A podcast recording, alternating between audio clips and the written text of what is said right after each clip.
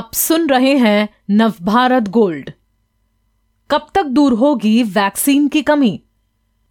सरकार की expert committee ने स्पुतनिक वी के इमरजेंसी इस्तेमाल की सिफारिश कर दी है। कोवैक्सिन और कोविशील्ड का प्रोडक्शन भी बढ़ने जा रहा है। मृत्युंजय राय।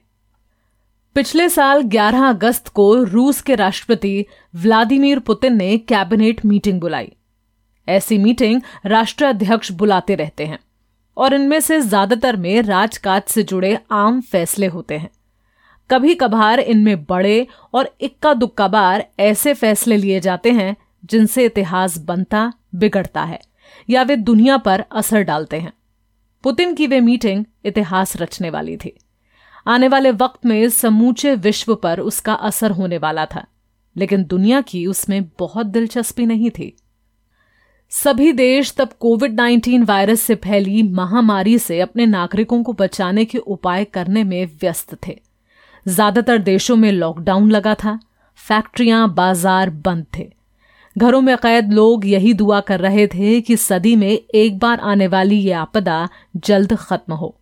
करोड़ों की रोजी रोटी छिन गई।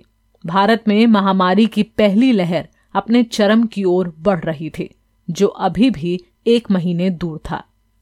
कई देशों में कोविड 19 वायरस को काबू में करने के लिए वैक्सीन पर ज़ोर शोर से रिसर्च चल रही थी।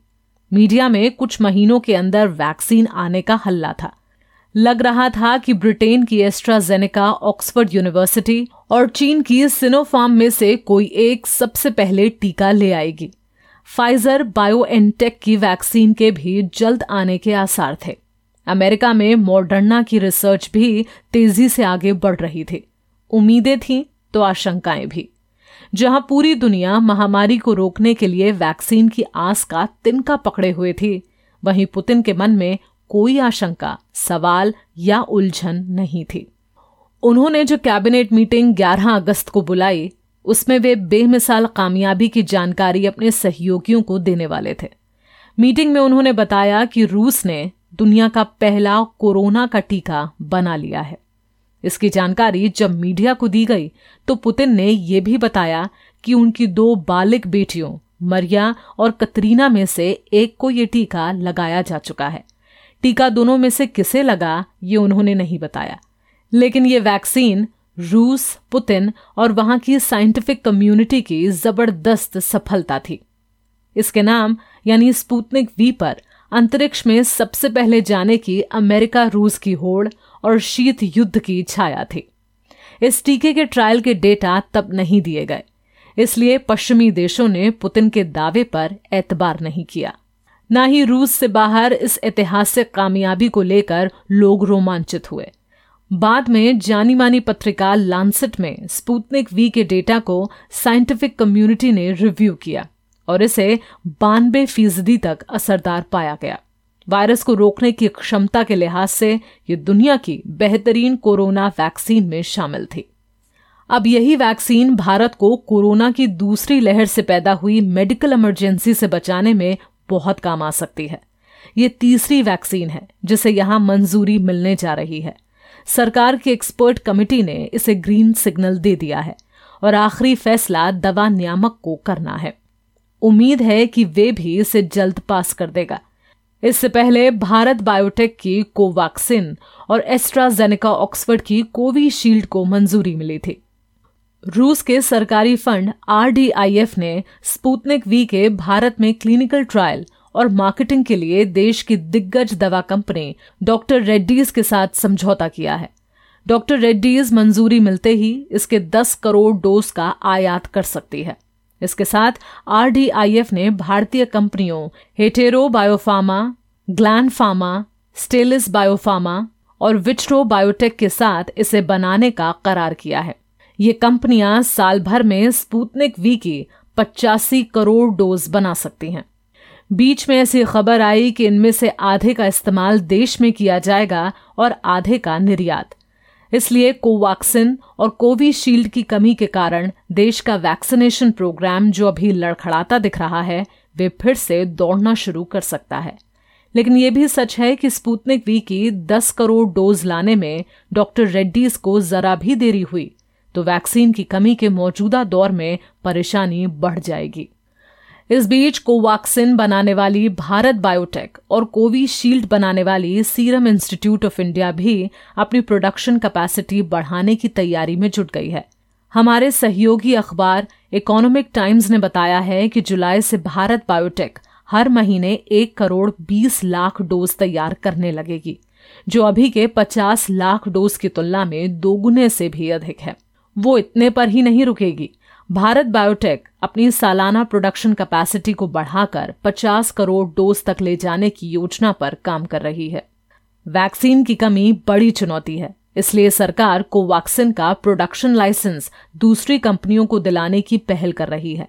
अगर ऐसा होता है तो इससे देश की तो ज़रूरत पूरी होगी ही। दुनिया के गरीब मुल्कों को भी सस्ती वैक्सीन का निर्यात किया जा सकेगा, जो कोरोना वैक्सीन के लिए मारे मारे फिर रहे हैं।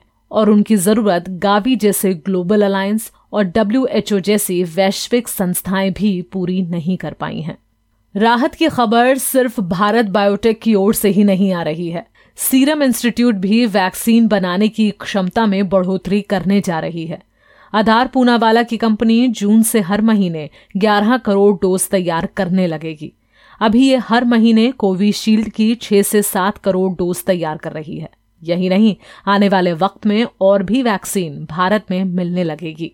इनमें जॉनसन एंड जॉनसन की वैक्सीन के अगस्त में आने की उम्मीद है। कोरोना वायरस की दूसरी वैक्सीन की जहाँ दो डोज लगती हैं, वहीं जॉनसन एंड जॉनसन की वैक्सीन की एक खुराक ही दी जाती है।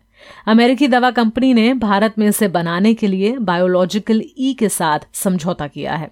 गुजरात की कंपनी जाइडस कैडला की वैक्सीन को भी इसी महीने मंजूरी मिलने की उम्मीद की जा रही है।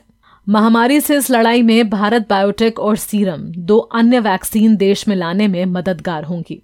भारत बायोटेक की एक और वैक्सीन अक्टूबर तक बाज़ार में आ सकती है।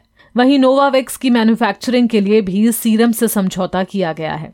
देश में 16 जनवरी से वैक्सीनेशन शुरू हुआ था और अब तक 10 करोड़ से अधिक लोगों को टीका लगाया जा चुका है। भारत ने पिछले शनिवार तक के पिचासी दिन में ये मुकाम हासिल किया, जबकि अमेरिका को 10 करोड़ डोज देने में नवासी दिन और चीन को 102 दिन लगे थे। लेकिन अमेरिका में पिछले वीकेंड तक 18 करोड़ और चीन में साढ़े पंद्रह करोड़ लोगों को टीका लग चुका था।